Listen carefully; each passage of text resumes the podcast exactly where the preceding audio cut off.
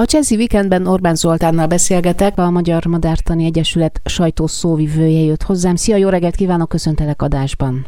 Szerbusz, jó reggelt, üdvözlöm a hallgatókat is. Két kategóriában is első helyen végzett Magyarország a 30. Európai Madármegfigyelő Napok rendezvényen idén.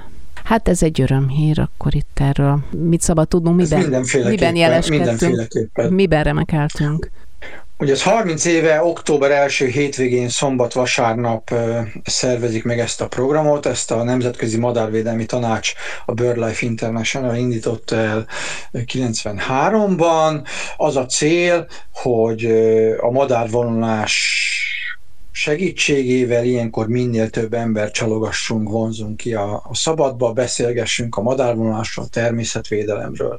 Magyarország, mivel a világon élen jár a madárvédelem társadalmasításában, ugye Herman Ottó és kortársai 1890-es években elkezdett munkájának is köszönhetően, mindig nagyon jól szoktunk szerepelni. Idei évben 32 ország vett részt, 753 helyszínen több mint 4,6 millió madarat figyelt meg a közel 20 000 résztvevő.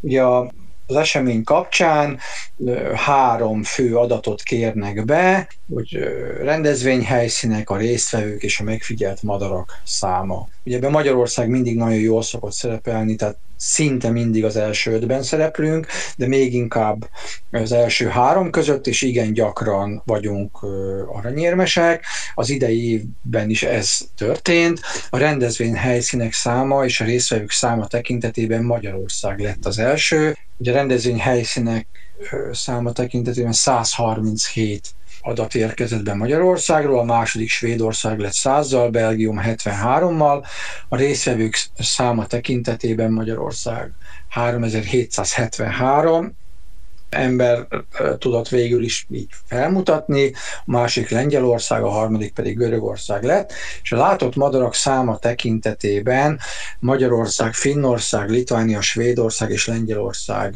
mögött az 5.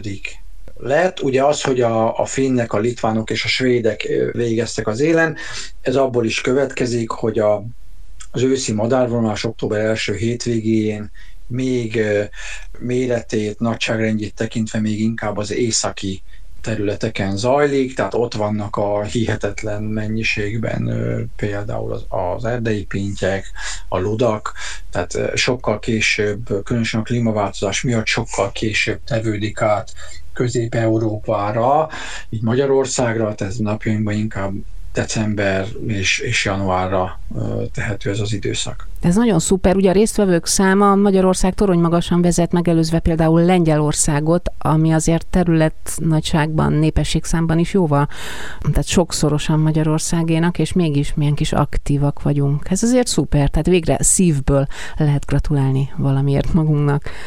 Mindenféleképpen, és hát ugye most gondoljunk bele, hogy azért itt 35 európai és közép-ázsiai országról van szó, benne olyan, mint mondjuk Franciaország, vagy Anglia, Németország is, ahol mondjuk a lakosság létszáma közel 10-szeres a magyarénak. Ugye, és ráadásul Magyarországnak, hát finoman fogalmazva, és viszonylag kevés a tengerpartunk, tehát nincs. Ehhez képest ilyen jól szereplünk. És ami nagyon érdekes, hogy ugye a rendezvény helyszínek száma 137 volt Magyarországon. A Madártani Egyesület 62 szervezett programmal várta az érdeklődőket. Tehát az adatszolgáltatások több mint fele az nem szervezett helyszínről, hanem a média segítségének is köszönhetően, ugye a felhívás eljutott az emberekhez, és nagyon sokan egyedül vagy családi kötelékben, tehát nem szervezett programként kapcsolódtak be az adatszolgáltatásba. Ez is mutatja, hogy Magyarországon ez a fajta társadalmi aktivitás milyen nagy. De jó, hát akkor talán nekünk is van benne egy kis szerepünk, vagy lehet, hogy nem is olyan kicsi, hogy ez... Nagyon nagy szerepe van a médiának ebben. Dicsőségesen alakulhatott. Még egy nagyon rövid kérdés. Mik a leggyakrabban megfigyelt madárfajok? Kíváncsi vagyok. A nemzetközi viszonylatban már említettem, hogy az erdei pinty volt a legszámosabb, igen. A második helyen az apácalód, a harmadikon a széncinege szerepelt. Magyarországon első helyen a seregély volt, második helyen a füstifecske, harmadik helyen pedig a danka sirály. Ugye a füstifecskét azért lehetett mondani, mert